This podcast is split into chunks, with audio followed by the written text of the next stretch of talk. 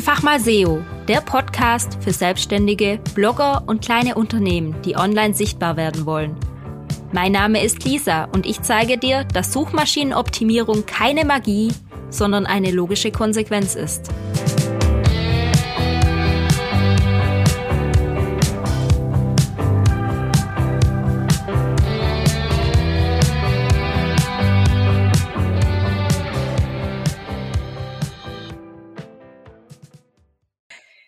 Hallo, ich grüße dich zu meiner neuen Podcast-Folge. Heute habe ich wieder eine sehr spannende Gästin. Julia Reuter ist Herzblut Digital und sie fungiert quasi so ein bisschen als Beziehungstherapeutin für Marken und ihre Kunden. Sie hilft den Marken, die richtige Zielgruppe zu finden, wie man gut und gesund eine Beziehung aufbaut zu den Kunden und auch wie man richtig kommuniziert. Und weil die Zielgruppe und der passende Umgang mit der Zielgruppe so wichtig für SEO sind, ist dieses Thema ideal für eine Podcast-Folge. Ich möchte dir kurz erzählen, wie ich auf Julia gestoßen bin, denn das war wirklich Positionierung on point. Vor ein paar Wochen habe ich den Podcast Jung und Young gehört und wirklich in der aller, allerletzten Minute hat Wolfgang Jung noch von einem Buch geschwärmt, das er gerade als Te Testexemplar zu Hause hat. Positioniere dich von Julia Reuter. Und ich habe es danach nicht sofort gegoogelt oder auch nicht direkt gekauft. Aber er hat das so eindrücklich erzählt, dass ich mich ein paar Tage später einfach wieder dran erinnert habe und es dann gegoogelt habe. Und ich habe es sofort gefunden. Also SEO-technisch hat Julia alles richtig gemacht. Daraufhin habe ich das Buch gekauft, weil ich Wolfgang vertraut habe, dass seine Meinung gut ist und dann auch das Buch erhalten, inklusive einer kleinen persönlichen Botschaft und ein paar Post Postkarten. Das macht heutzutage auch nicht mehr jeder, der ein Buch verschickt. Und mit viel Motivation habe ich es dann durchgearbeitet. Ich muss gestehen, ich habe mich schon viel mit Positionierung beschäftigt, weil das eben auch zu SEO gehört und viel über Zielgruppendefinition gelernt. Und ich habe auch keine schlechte Positionierung, würde ich behaupten. Trotzdem habe ich in diesem Buch einiges gelernt und ich habe dir mal drei Inputs mitgebracht, die ich in diesem Buch gelernt habe. Input Nummer eins: Dinge, die für mich selbstverständlich sind, sind nicht für andere auch selbstverständlich. Zum Beispiel, dass ich eine SEO bin, die auch Technik kann. Es gibt SEOs, die können eher so dieses oberflächliche Textgedöns, würde ich jetzt mal behaupten was nicht abwertend klingen soll, aber es ist halt einfach so eher gute Texte schreiben, gute SEO-Texte schreiben, vielleicht auch noch ein paar Meta-Descriptions. Und dann gibt's diejenigen, die eher technisch versiert sind, die Nerds unter den SEOs. Und ja, ich bin so eine Mischung aus beidem. Ich kann beides. Und das muss ich auch mehr nach außen bringen, habe ich durch dieses Buch gelernt. Zweitens, nicht alle Mitbewerber, von denen ich dachte, dass es meine Mitbewerber sind, sind auch meine Mitbewerber. Weil nur weil jemand auch SEO macht, heißt es noch lange nicht, dass es mein Konkurrent ist. Vielleicht sind wir ja in ganz anderen Märkten unterwegs, sprechen andere Zielgruppen ein. Und dann auch noch drittens, ich muss das, was ich anbiete, klarer formulieren. Weil sonst passiert das ganz oft, und das habe ich wirklich schon oft gehabt, dass stille Post gespielt wird. Und das Ergebnis ist dann meistens, ja, die Lisa, die macht irgendwas mit Webseiten. Wie gesagt, ich habe das Buch durchgearbeitet. Ich fand's klasse, vor allem weil es eben auch kein Buch fürs Sofa ist, sondern ein richtiges Workbook, in dem man auch rumkritzeln kann. Und es hat mir total viel Spaß gemacht. Und daraufhin habe ich dann einfach die Julia gefragt, ob sie zu mir in Podcast kommen möchte. Und jetzt ist sie da. Hallo Julia, schön, dass du da bist. Hallo Lisa, vielen Dank für diese grandiose Vorstellung. Freut mich. Ja, du bist eine Positionierungsexpertin, würde ich das jetzt mal nennen. Wie bist du denn zu dem Thema gekommen? Erzähl mal ein paar, bisschen was über dich. Ja, also das Thema Positionierung verfolgt mich quasi schon äh, seit einer sehr langen Zeit. Ähm, ich bin schon seit über 15 Jahren im Marketingbereich unterwegs habe den Betriebswirt mit Schwerpunkt Marketing, ähm, Kommunikation studiert und im Anschluss daran lange Jahre im Agenturgeschäft gearbeitet, dort vornehmlich für eine sehr große Marke äh, den Weg frei gemacht. ja, und ähm, Positionierung war und ist ähm, aus meiner Sicht das Basic-Thema, was früher oder später immer auf den Tisch gehört und angeschaut gehört. Ähm, und deswegen ist es auch eins meiner Kernthemen, mit denen, die, die mich schon immer begeistert haben und mit denen ich mich beschäftigt habe und dass ich auch heute gerne nach ähm, draußen in die Welt trage, denn ähm, wenn wir da die Grundlage gut legen und uns überlegen, wer wir sind, aber auch was ähm, das Gegenüber wahrnehmen soll, haben wir schon mal einen großen Schritt in die Richtung äh, ja Businesserfolg unternommen.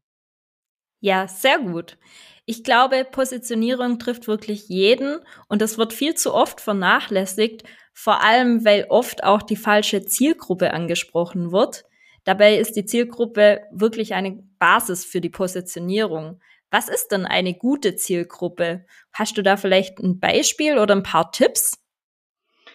Ja, ein paar Tipps, ähm, die jeder gerne mitnehmen kann, ist, wenn man sich mit dem Thema Zielgruppe ähm, beschäftigt, dass man es quasi nicht zu generisch und nicht zu breit ähm, angeht, sondern sich dann doch ähm, ein bisschen tiefer reindenkt und vor allen Dingen ähm, spezifisch an die ähm, Wünsche, Probleme und Herausforderungen herangeht und sich fragt, ähm, ja, welche Lösung habe ich eigentlich für das Problem meiner Kunden? Weil wenn wir sie quasi daraufhin ansprechen und Lösungen aufzeigen, ähm, können wir da ganz gut, sag ich mal, an den Bedürfnissen anknüpfen und uns, sag ich mal, vielleicht ein bisschen weniger stark mit, ähm, ja, sag ich mal, so dem demografischen beschäftigen. Das ist auch schon spannend, sich das anzugucken. Das ist ja so das herkömmliche, dass man äh, Zielgruppendefinition vor allem viel früher über die Demografie gemacht hat, aber das vor allen Dingen, weil wir da noch ganz andere Medien hatten und ähm, auch in der Mediaplanung äh, viel mehr über, über Gebiete und so nachgedacht haben als heute.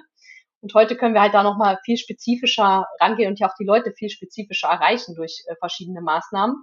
Deswegen ist ähm, das so ein Tipp, sich, sage ich mal, tief in die Zielgruppe reinzudenken, um die dann auch zu erreichen und auch zu sich überlegen, wo ich die dann treffe. Ne? Also an welchen Touchpoints, welche Berührungspunkte sind ähm, wichtig auf der Kundenreise. Was zum Beispiel geben die Leute schon lange vor einem Kauf bei Google ein? Äh, mit wem, mit wem beschäftigen, mit welchen Themen beschäftigen sie sich? Welche Fragen haben sie? Und wo kann ich da vielleicht sichtbar werden und auch schon erste Berührungspunkte setzen, ähm, Vertrauen aufbauen? Ähm, ne? Und das ist so, das sind so die Punkte, die ich jedem da gern mitgeben möchte. Ja, oder auch mal mit der Zielgruppe reden. Ich mhm. habe das ja im Vorhinein schon im Gespräch gesagt, dass ich auf Instagram eine Umfrage gestartet habe, ob ich überhaupt weiterhin Instagram machen soll mit meinem Business-Kanal. Und wenn man nicht fragt, dann denkt man einfach, ja, die Zielgruppe tickt so und so, aber im Endeffekt kommt vielleicht ein ganz anderes Ergebnis raus. Und mhm. wenn man sich darüber Gedanken macht, wie fängt die Zielgruppe überhaupt an, wie googelt die, dann ist das mhm. zwar das große Ganze, aber das hilft dann viel mehr weiter, als irgendwie ein Wortdokument auszufüllen. Mhm. Ja, auf jeden Fall. Zuhören auch ganz viel. Welche, welche Wörter benutzt die Zielgruppe, wenn sie was beschreibt? Mit welchen Themen beschäftigt sie sich? Ne? Welche Fragen hat sie und wie formuliert sie die? Ja, ja sehr gut.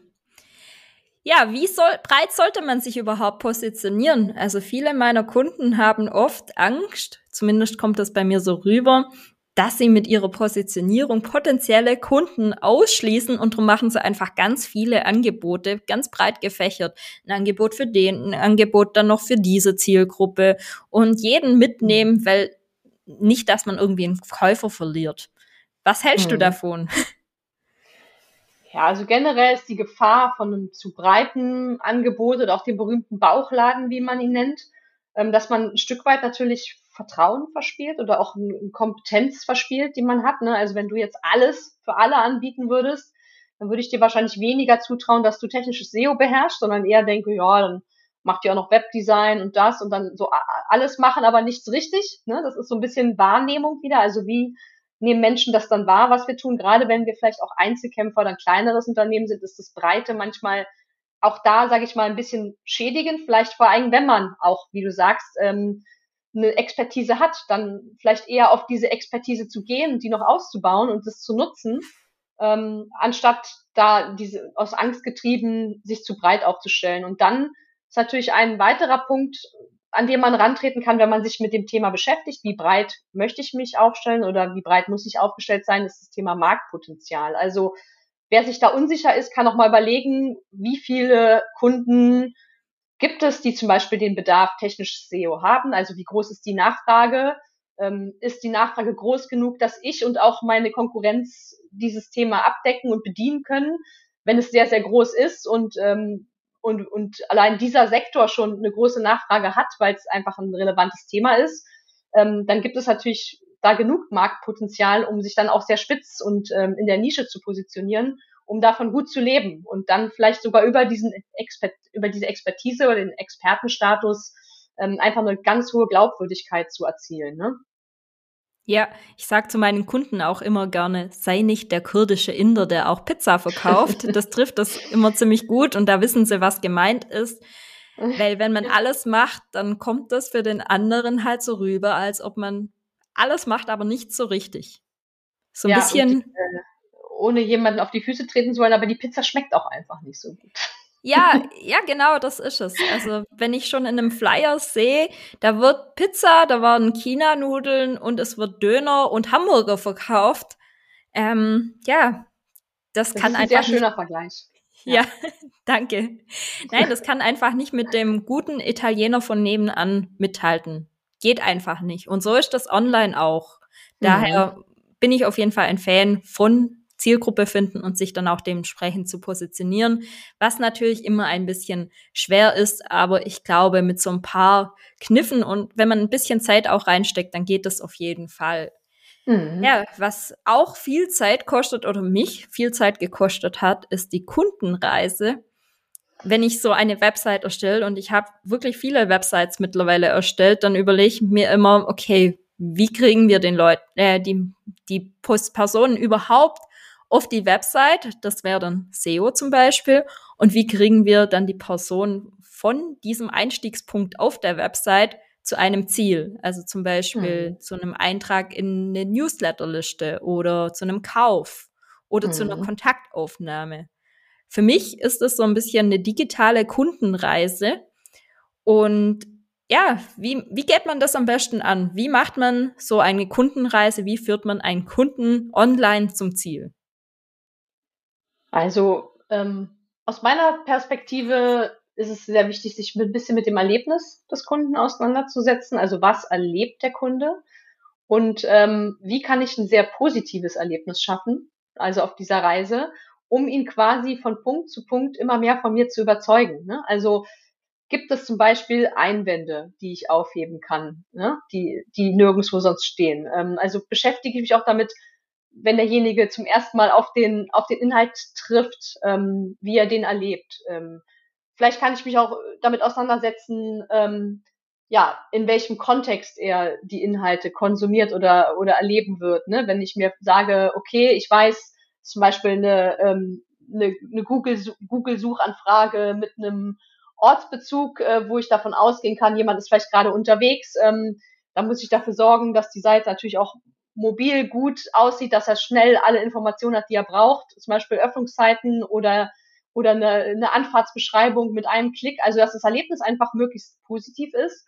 Oder ist derjenige vielleicht wirklich gerade ähm, intensiv an der, auf der Suche nach einer, nach einer Problemlösung und will, will Content, der sehr detailliert ist, der vielleicht noch mal ein Video mitliefert, ne, wo er dann ähm, sehr gut aufgeklärt wird, wie zum Beispiel äh, zu einem, einem längeren Kaufentscheidungsprozess, ne, wo jemand vielleicht über Monate nachdenkt, was für ein Auto er sich anschafft, wo er dann erstmal abwägt ne, und Vergleiche anstellt. Ne, und was für Content kann ich ihm da liefern, um ihn, sage ich mal, im Erlebnis ähm, zu überzeugen und wie kann ich auch meine Marke da so ein bisschen einfließen lassen, meine Markentonalität, meine Markensprache, den Wiedererkennungswert, ähm, dass derjenige auch, sage ich mal, schon ein bisschen in Beziehung mit mir gehen kann. Ne? Und auch, ähm, wie du sagst vorhin, äh, das, was im Kopf hängen bleibt, ne? Und ja. derjenige sich, sich erinnert. Und das schaffen wir halt vor allen Dingen über ein Markenerlebnis, äh, über eine Markenwelt, die wir aufbauen, vielleicht auch über unsere Persönlichkeit, indem wir auch ähm, persönlichen Input in die Seite bringen, dass sie halt nicht so nüchtern ist, ähm, weil Menschen ja auf Menschen reagieren ähm, mit einem persönlichen Gesicht anstatt einem Stockbild. Also da kann man kleine Markenhebel drehen, um, um diese Wahrnehmung und die dann gewünschte Wirkung zu erzielen. Ja, du hattest in deinem Buch auch geschrieben, man kann auch manche Schwächen zu seiner persönlichen Marke machen. Man muss ja nicht alles rausradieren und da dachte ich sofort an meinen Akzent. Also ja, ich kann es kaum verstecken. Ich bin halt eine Schwäbin. Ich versuche mich hier schon anzustrengen im Podcast. Aber ja, das kann man ja auch zu seiner eigenen Marke machen. Und mittlerweile ist es tatsächlich so, dass die Leute sich wundern, wenn ich keinen schwäbischen Akzent habe, wenn ich mich richtig anstrenge in gewissen mhm. Videos. Oder die fragen mich, kannst du nicht mal Schwäbisch reden, weil sie das dann witzig finden oder sympathisch finden. Und Wiedererkennungswert, genau. Ja. Erinnerungswert. Du, allein zum Beispiel, du bist als Speaker unterwegs und setzt dann ab und zu mal einen Witz auf, auf deinem schwäbischen Dialekt, den kaum einer versteht. Ich meine, das ja. bleibt im Kopf hängen. Ne? Dann erinnert man sich schneller an dich. Das sind einfach ganz kleine Dinge, die wir da setzen können. Mein Vater, der jahrelang äh, Vertrieb gemacht hat, europaweit, hat immer gesagt, er erinnert sich heute noch an einen, der hat immer eine rote Nase angezogen bei einem Vortrag. Das ist einfach im Kopf hängen geblieben. Also selbst die ulkigsten Sachen, ähm, die, die uns vielleicht selber, wie gesagt, als Schwäche erscheinen oder wir sagen, oh, müsste ich das vielleicht nicht eher verstecken, das vielleicht dann auch vielleicht zu nutzen, ne? ins Positive zu kehren, ja klar. Ja, oder auch die schönen Dinge, also dass du gerade zu deiner Buchbestellung einfach die persönliche Nachricht, die Pod Postkarten, also ich hab, kann ja jetzt hier kein Bild zeigen im Podcast, aber es war wirklich super verpackt in so ein Seidenpapier nennt man das, glaub, mhm. eingepackt mit einem Band drumrum. Also tippitoppi und vorne noch ein Aufkleber auf dem Umschlag drauf.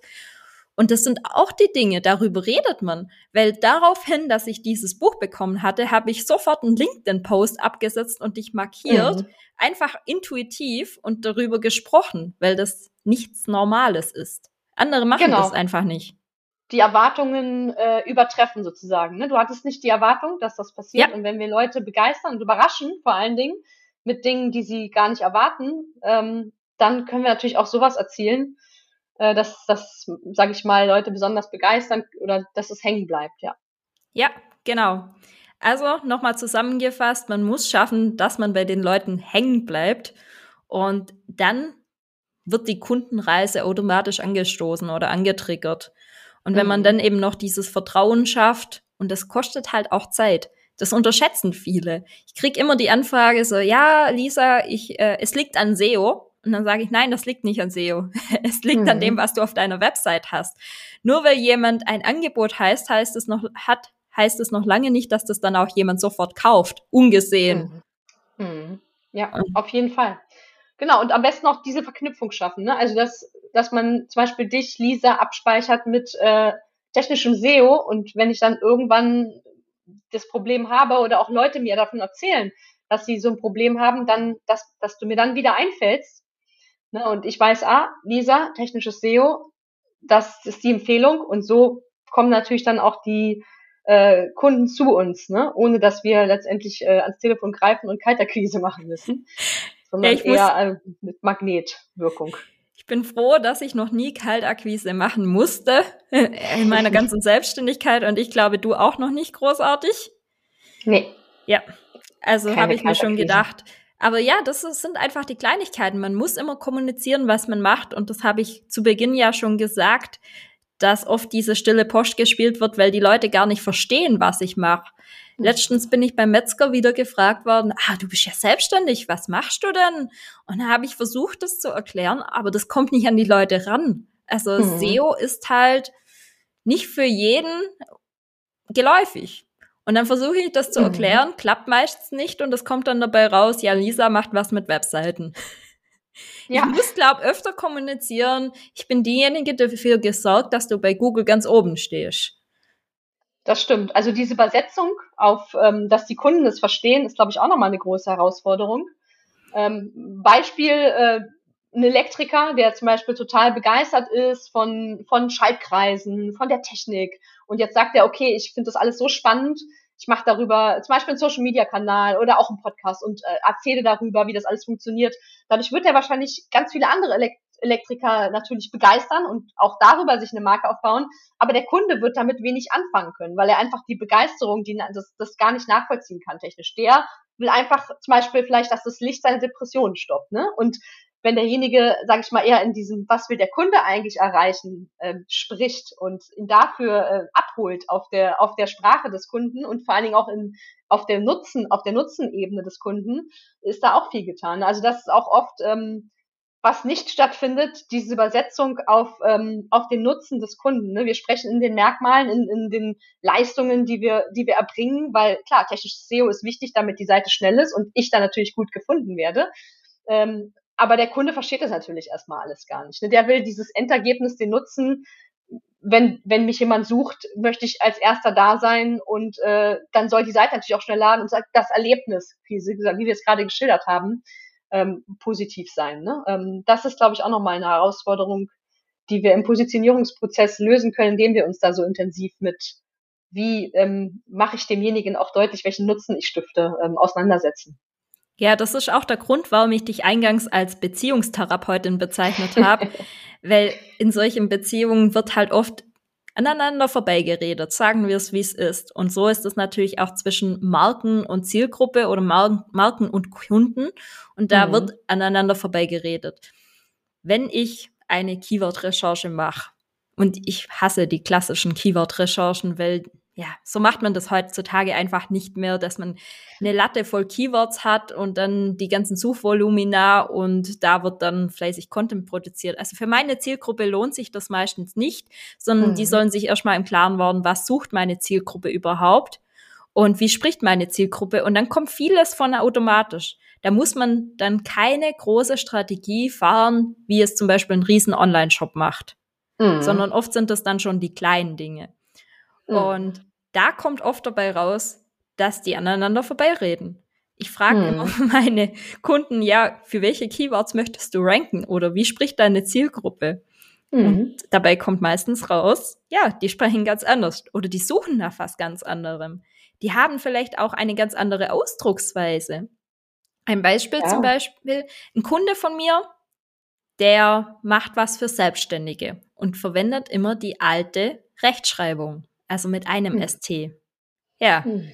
Ich, modernes Kind von 1994, kenne natürlich nur Selbstständige mit ST, ST.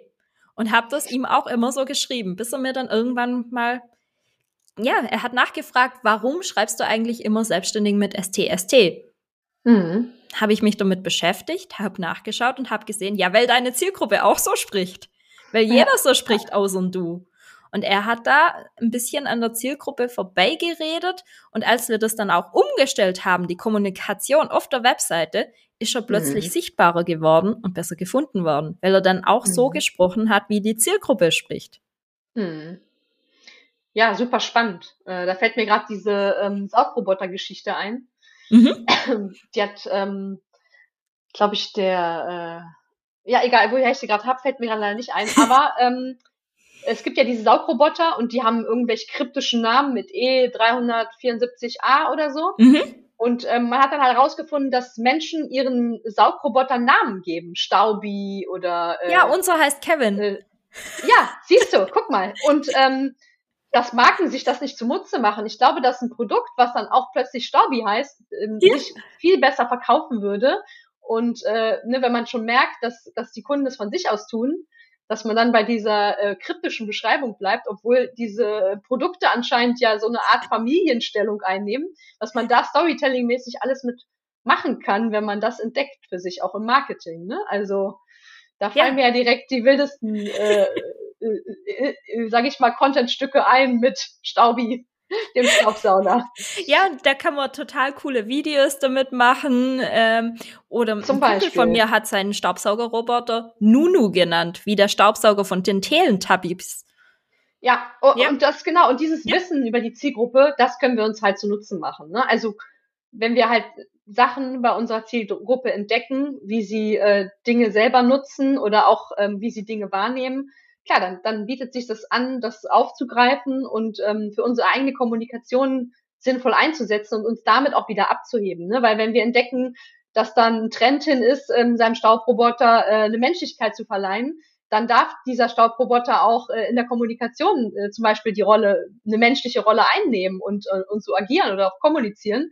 Ähm, weil dann treffen wir natürlich diesen Zeitgeist und den Kern der Zielgruppe und, und ähm, und können dann ganz schön Anker setzen und, und, und einen Hebel, wo, wo wir dann äh, eine Verbindung schaffen zu, zu den Menschen. Ne? Und das ist ja das Ziel der Marke, dass sie die Verbindung herstellt. Ja, ich glaube, wenn diese Firmen, die Staubsaugerroboter anbieten, noch anbieten würden für 10 oder 15 Euro Aufpreis, ja. gleich einen äh, gelabelten äh, Staubsaugerroboter, genau. Ja, also oder mit im, Augen. Genau, im Endeffekt ist das ja wirklich nur ein Aufkleber, der da drauf kommt. Mhm. Aber die würden die 10 oder 15 Euro Aufpreis locker zahlen. Das wäre ein gutes Geschäft für die Marke. Und die würden das natürlich immer in den Social Media und überall präsentieren. Ah, meiner hat sogar Augen. Das erinnert mich was an. Ich habe an Weihnachten Kundengeschenke verteilt. Auch ganz unerwartet kam super an. Und zwar waren das Schokoladetafeln. Bei Tonys mhm. Schokoloni kann man nämlich seine eigene Sto Schokoladentafel designen und sein mhm. eigenes Sprüchchen draufschreiben. Und das habe ich gemacht. Da stand dann drauf, SEO ist wie Schokolade essen, einmal im Jahr reicht nicht. ja. Ja, Menschen lieben ja Personalisierung, Individualisierung, ne? auch sowas mitzudenken im, in der Kommunikation. Ja. Kann, können wir auf das Persönliche wieder zurückkommen oder gehen, ne? Also dann also steigen Trends, wir beide jetzt in die Staubsaugerbranche ähm, ein. genau. Plan C dann für äh, alle weiteren Vorhaben. Ja. Ja, aber du hast natürlich recht. Die wollen persönlich angesprochen werden. In meinem früheren Leben war ich ja eine Softwareentwicklerin. Mhm. Und inzwischen gucke ich mir viele technische Webseiten an von meinen Kunden, die SEO wollen und sehe dann auch mhm. die Stellenausschreibungen. Und ich denke immer, da fühlt sich doch kein Softwareentwickler angesprochen. Das könnt ihr nicht machen. und ja, man muss eigentlich mit Menschen aus der Nische direkt sprechen oder welche im Unternehmen haben, damit man auch so kommunizieren kann. Klar, ich mhm. kann nicht wie ein Kfz-Mechatroniker kommunizieren, weil ich mich null dafür interessiere. Aber wenn mhm. mich jemand was zum Thema Fahrrad fragt, dann kann ich so kommunizieren. Mhm. Ja, und dann auch wieder überlegen, jetzt Stellenanzeige zum Beispiel, äh, welche Formate kann ich vielleicht auch mal neu ausprobieren, um wieder aufzufallen, um Aufmerksamkeit äh, zu erregen. Wir haben jetzt für einen Kunden neulich äh, ein Recruiting-Video gemacht, ein ein Minute im TikTok-Stil, den auch auf LinkedIn geteilt und der wurde vielfach geshared. Also äh, die Bewerbungen, wie gesagt, mit einem Post haben wir alle Bewerbungen, die wir brauchten, bekommen und vor allen Dingen Menschen, die halt unheimlich gut gepasst haben, ne? weil die sofort ähm, auf die Persönlichkeit einsteigen konnten von, von demjenigen, der das Video gemacht hat. Ne? Und das hat einfach super gut gepasst und unheimlich viele Ressourcen dann auch geschont. Ne? Auch da wieder dieses Thema Ansprache. Wie gehe ich auf die Leute zu? Ähm, welche Wege nutze ich vielleicht auch, um, um mal was anders zu machen als die anderen? Ne? Anstatt so eine Standard äh, ja. PDF-Ausschreibung, die irgendwie Ganz schlimm. zehn Absätze hat, was alles mitgebracht werden muss, aber ein, was wir bieten. ja, genau. Die suchen dann immer die eierlegende Wollmilchsau. Oh ja. Und wundern sich, dass die nicht kommt. Da könnten wir einen eigenen Podcast drüber machen. Wirklich so. Ja, was ich letztens noch gesehen habe, was richtig cool war, war eine Stellenausschreibung mit Quellcode, auch für Softwareentwickler. Und hm. du konntest dir die Stellenausschreibung im Quellcode deiner Wahl anzeigen lassen. Und das hatte mich total gecatcht. Und dann stand da noch, es gibt kostenlosen Kaffee. also, wenn ich nicht schon einen anderen Berufsweg eingeschlagen hätte, hätte ich mich da beworben, vermutlich. Ja, und ja, da spielt wieder das Thema Kreativität eine Rolle. Ne? Und Marken haben ja auch einfach die Fähigkeit einer, einer hohen Kreativität, ne? Und Menschen zum Schmunzeln zu bringen, ne? Also zu überraschen und zum Schmunzeln zu bringen. Genau das sind die so diese kleinen feinen äh, Schräubchen, die die Marke dreht, ne? Wenn sie es gut macht. Ja, und einfach auch authentisch bleiben. Also nicht dieses, es muss alles perfekt sein. Positionierung muss doch nicht perfekt sein, sondern eher authentisch. Und da ja. spielen solche Sachen eine große Rolle. Natürlich auch, wie man kommuniziert. Man mhm. muss sich nicht verstellen. Also das wäre jetzt, wie wenn ich die ganze Zeit Hochdeutsch reden würde, sauberes Hochdeutsch, das würde nicht funktionieren. Zum einen und zum anderen würde es komisch klingen. Mhm. Und daher kann man schon authentisch kommunizieren, wie man auch intern kommuniziert oder wie man auch wirklich ist. Weil wenn dann der Kunde irgendwann kommt, dann stellt er ja fest, dass da was falsch ist. Mhm. Genau, ja. Positionierung ist ja auch so gesehen dann auch nichts Statisches. Ne? Also es ist nicht so, dass wir das jetzt einmal äh, erledigen und uns dann für die nächsten 20 Jahre darauf ausruhen, sondern auch da uns anzupassen und vor allen Dingen am Markt zu bleiben, wach zu bleiben, was passiert, was sind, was, wie, wie entwickelt sich die Menschheit, ne? worauf, ähm, was, wie entwickelt sich die Menschheit weiter, welche Themen sind gerade relevant, ne, welche Trends entstehen. Warum zum Beispiel wollen jetzt plötzlich alle wieder einen Kleingarten und äh, vor 20 Jahren war das der, der das letzte Spießertum, ne, was, äh, was damit gestorben ist und plötzlich geht der Trend da wieder hin. Ne? Und was können wir daraus lernen aus so Trends? Ne? Und ähm, sowas zu entdecken, sich damit auseinanderzusetzen, gerade als, sage ich mal, auch vielleicht größere Marke, ähm, aber auch kleinere Marken im, im eigenen ähm, Kosmos, ne? sich so ein bisschen wach zu bleiben. Ja. Um da dann wieder neue Sachen zu erleben. Menschen möchten ja auch immer gerne überrascht werden mit, mit, mit was Neuem, ne? das auch ein bisschen auf dem Schirm zu behalten. Ja, das ist ja auch wie bei SEO. Also man muss mit was Neuem überraschen, weil wenn jeder über das Gleiche schreibt, dann rankt keiner oder halt einer, mhm. der Glück hat. Und ja, dieses helpful Content Zeug, das gilt natürlich auch so ein bisschen für die Positionierung. Wenn deine Positionierung nicht hilfreich ist oder auffällig oder anders, dann funktioniert die eben nicht. Also die Gesetze, die gelten ja auch überall. Mir ist gerade noch eine spontane Frage eingefallen. Hm. Kann man eigentlich auch mehrere Zielgruppen bedienen? Ja, auf jeden Fall. Das, äh, das geht, natürlich. Ähm, das machen uns die großen Marken ja auch vor, ne? Jetzt ähm, größere Dachmarken, die verschiedene Zielgruppen ansprechen. Und meistens ist es dann ein übergeordneter Wert, ne? Oder ein, ein Wertekosmos, in dem sich die Marke dann bewegt und ähm, dann natürlich dann runtergebrochen auf Einzel, auf kleinere ähm, Abspaltungen oder Produkte dann ähm, verschiedene Zielgruppen mit verschiedenen Produkten anspricht, ne? Ich meine, klar, das ist ein bisschen äh, komplexeres System und aber natürlich funktioniert das, ne? Also äh, als, als Beispiel, klar, Automarken, ne, ist immer ähm, ein schönes Beispiel, ein sehr dankbares Beispiel, die ja auch ähm, sowohl vielleicht Sportwagen als auch die Familienkutsche anbieten und dann sowohl den äh, sportbegeisterten Single äh, ansprechen möchten, als auch die ähm, sicherheitsbedürftige Mutter mit drei Kindern im Auto. Mhm. Wobei ja. ich letztens äh, gehört habe, dass Mercedes jetzt zum Beispiel seine Positionierung ändern möchte und nur noch das Luxusauto anbieten möchte, also gar nicht mehr die Taxifahrer und so bedienen möchte. Und das hat eine riese Diskussion ausgelöst, weil die sich eventuell jetzt zu spitz positionieren und nicht mehr, also von, von mehreren Zielgruppen auf eine switchen.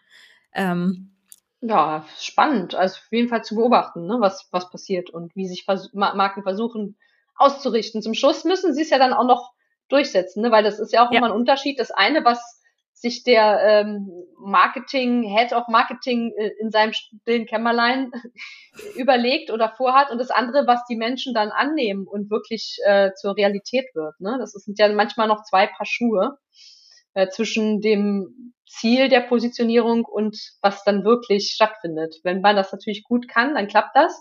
Aber natürlich kann das auch ähm, bei großen Marken mal nach hinten losgehen oder nicht ganz so eine Durchschlagskraft haben, wie man möchte. Ne? Ja. Oft, äh, oft ist es wirklich, ähm, also das habe ich viel miterlebt, dass der Mensch selber gerne was ändern möchte, aber es eigentlich manchmal auch klug ist, an, an einer Sache, äh, an einer guten Positionierung festzuhalten, ne? ähm, die dann einfach bewährt ist, die man dann vielleicht selber nicht mehr sehen kann. Ähm, aber dann ist es einfach gesetzt und die Menschen haben es gelernt, wie du jetzt sagst, Mercedes, und die akzeptieren das vielleicht auch gar nicht, ne? Nee, das wird null akzeptiert. Also jeder sagt Mercedes, das sind auch diejenigen, die Taxi fahren, ja? Wer ein Mercedes-Taxi bekommt, der ist immer zufrieden und die gibt's jetzt dann halt vielleicht bald nicht mehr.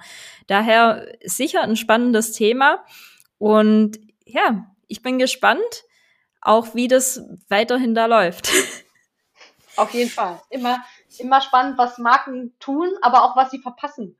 Ne, es ist ja auch, das sieht man ja auch oft bei etablierten Marken, die dann manchmal so diesen Trend äh, verpassen, da aufzuspringen. Ich meine, Kodak ist natürlich so ein Beispiel mit Fotografie, ne? Das ist äh, also aber aber auch ähm, bestehende Marken jetzt, äh, ich denke zum Beispiel an Waschmittel, Ariel, Persil, ne, seit äh, 40 Jahren das gleiche Bild. Äh, Reinheit, ist Reinheit überhaupt noch unser Thema unserer heutigen Generation? Aber warum kommt plötzlich ein Everdrop um die Ecke ne, mit einer nachhaltigen, ähm, mit einer nachhaltigen Marke und äh, platziert sich plötzlich richtig fett? Ne? Also das auch so Sachen ähm, zu sehen, dass dieses ja Festhalten ist manchmal gut, aber auch ähm, Trends nicht verpennen. Ne? Und äh, ist ja auch bei Google gerade ein Thema. Also man badet sich in seiner Sicherheit und seinem Standing und ähm, ja, plötzlich verändert sich was, Marktdisruption, ähm, dann ist es manchmal auch schwer, sich schnell zu bewegen oder überhaupt sich zu bewegen. Also es ist immer spannend, was da passiert. Und da können wir kleinen Marken auch von lernen, dass wir halt, wie gesagt, bisschen wach bleiben, was, was am Markt los ist. Das ist aber auch unsere Chance als kleine Marke, weil wir kleine wir Marken. Schnell. Ja, genau, wir sind schnell. Wir können schnell umsetzen. Das sage ich immer. Ich liebe das in meiner Selbstständigkeit. Wenn ich eine mhm. neue Software haben möchte, dann kaufe ich mir die und dann muss ich nicht durch fünf verschiedene Schleifen durch und das beantragen und nochmal mit jemand diskutieren, sondern ich bin einfach schnell. Also ich habe ja. auch relativ schnell einen Blogbeitrag über KI und SEO geschrieben, wo ich so ein kleines mhm. Experiment gemacht habe, während andere noch ausprobiert haben und mhm. wahrscheinlich die Software erstmal evaluiert haben und freigeben lassen mussten. So sind mhm. die Prozesse halt in großen Firmen. Und viele große Firmen verschlafen das auch, wie du sagst, mit der Positionierung, Nachhaltigkeit, großes Thema.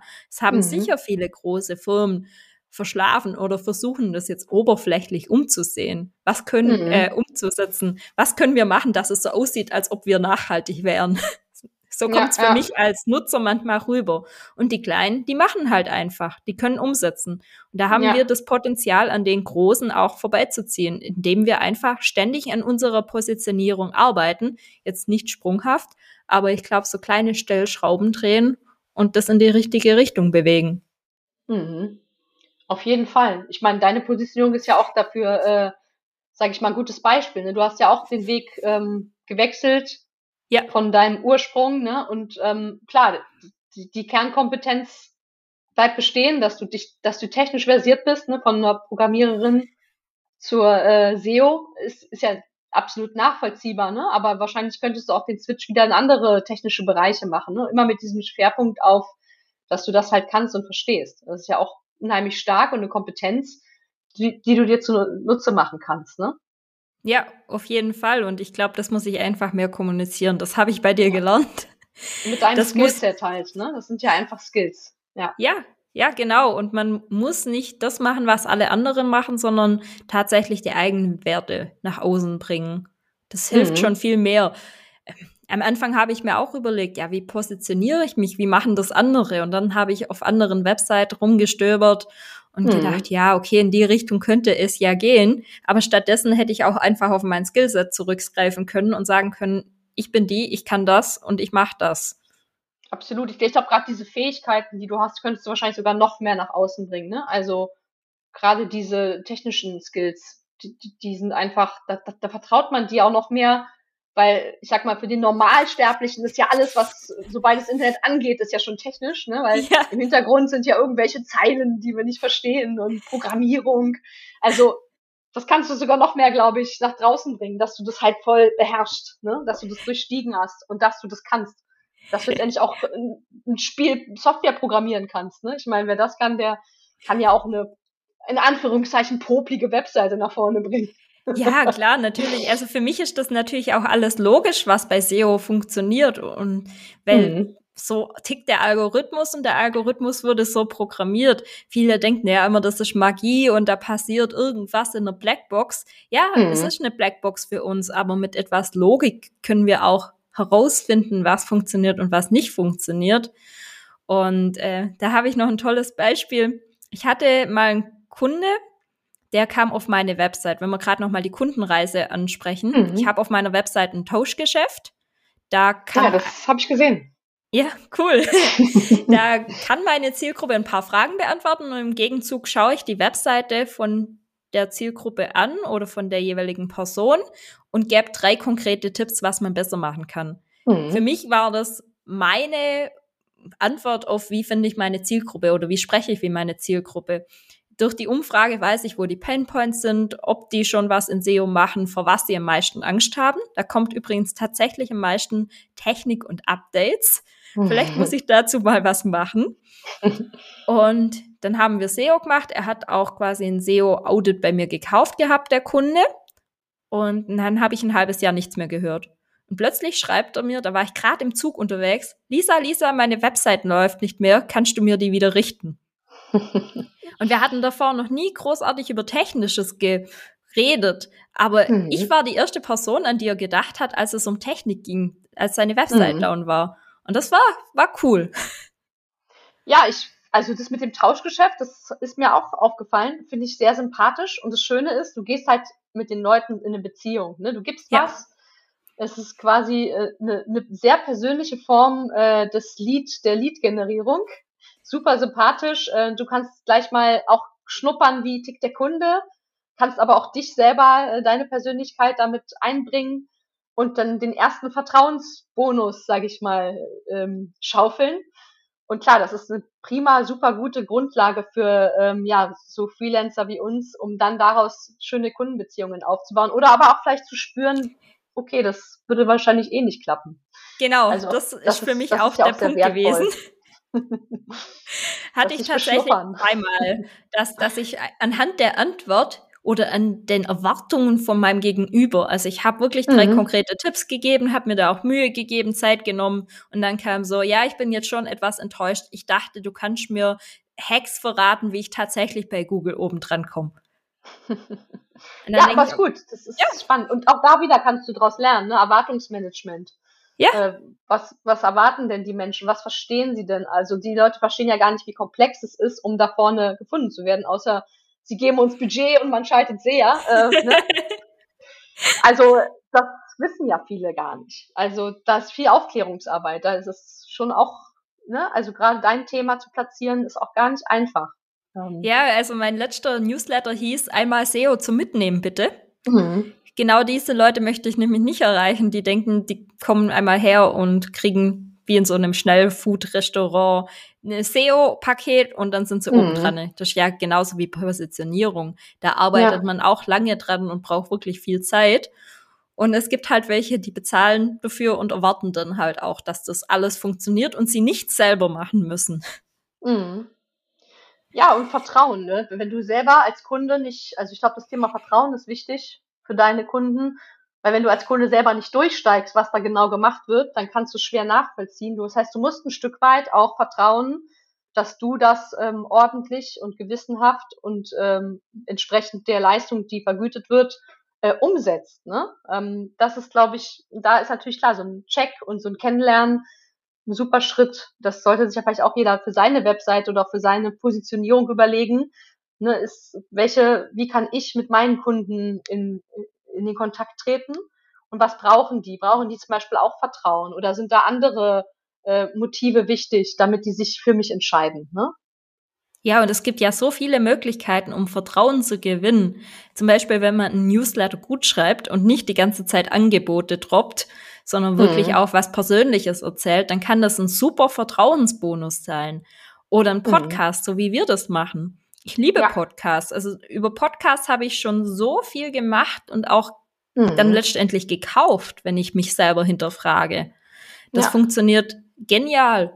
Videos ja, funktionieren auch, auch gut. Von Podcastern, ne, dass sie auch sagen, jemand, der sich da schon mal 10, 20 Folgen von mir angehört hat, der weiß dann auch, wer ich bin. Und der, der kennt mich dann schon so ein bisschen. Und dann kriege ich auch Kunden, die mich anfragen, die mich verstehen. Das ist halt auch eine schöne, schöne Erfahrung, die du da machen kannst. Ne? Und ja. Ja, ich habe äh, letztens ein Produkt gekauft. Das war mir egal, was es kostet und ich wusste, dass ich es kaufe und ich habe die Landingpage nicht mal angeschaut, weil ich von dem Typen seit zwei Jahren den Podcast höre. Und er mhm. hat nur im Podcast gesagt, dass er ein Produkt verkaufen wird und für mich war klar, ich werde es kaufen. Mhm. Und ja. das ist dieses Vertrauen, aber es kostet eben Zeit. Das passiert nicht von heute auf morgen und das denken leider so viele. Ja, das ist ja aber auch Positionierung kostet ja Zeit. Bis du ja. dich positioniert hast, vergeht Zeit. Also deswegen soll es ja auch immer auf Langfristigkeit ausgerichtet sein. Und klar ist zum Beispiel der Aufbau eines Podcastes eine langfristig angelegte Maßnahme, um die Positionierung, die angeschriebene Positionierung schrittweise äh, sichtbar zu machen und wirksam zu machen bei Menschen. Ne? Ob es jetzt für alle der richtige Schritt ist, das ist natürlich nicht die richtige Antwort, sondern eine Individualfrage. Ne? Und zu klären, ne, wie ist das Nutzerverhalten meiner Zielgruppe? Hören die überhaupt Podcasts? Erreiche ich die da? Äh, Gibt es schon ganz viele Podcasts dazu und ich werde es schwer haben, da durchzudringen. Also tausend Fragen, die kommen. Passt das für, für mich selber? Ne? Ist es äh, der Weg? Aber es ist ein Weg und es ist ein schöner Weg und ich glaube ähm, auch ein Weg, womit man seine Ziele erreichen kann, wenn man es dann konsequent und gut macht. Ja, das ist das Nächste. Konsequent durchziehen kostet auch Zeit und das schreckt halt viele wieder ab.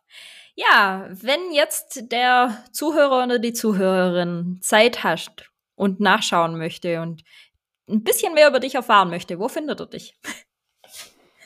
Ja, also im Internet auf jeden Fall. auch auf allen gängigen Social-Media-Kanälen bin ich zu finden. Äh, außer auf Twitter. da bin ich auch, auch, nicht mehr. Und auch nicht auf Xing, sonst bei allen. Ähm, ja, meiner Webseite natürlich. Auch wenn man mich googelt, findet man mich. Auch wenn man Positionierung googelt, findet man mich. Sehr gut, das gefällt mir. Also ich habe es ja schon ausprobiert und ich werde alle Links natürlich auch in die Beschreibung unten reinhauen. Ja, genau. Also ich freue mich immer über Vernetzungen, Netzwerkaufbau und äh, ja, bin digital gut zu finden, würde ich behaupten. Sehr gut. Super, dann danke ich dir für deine Zeit und freue mich mega, dass du bei mir zu Gast warst. Ich wünsche dir eine schöne Zeit. Vielen lieben Dank für die Einladung, Lisa, und die schöne Gespräche und die gute Moderation. Hast du toll gemacht. Danke. Danke.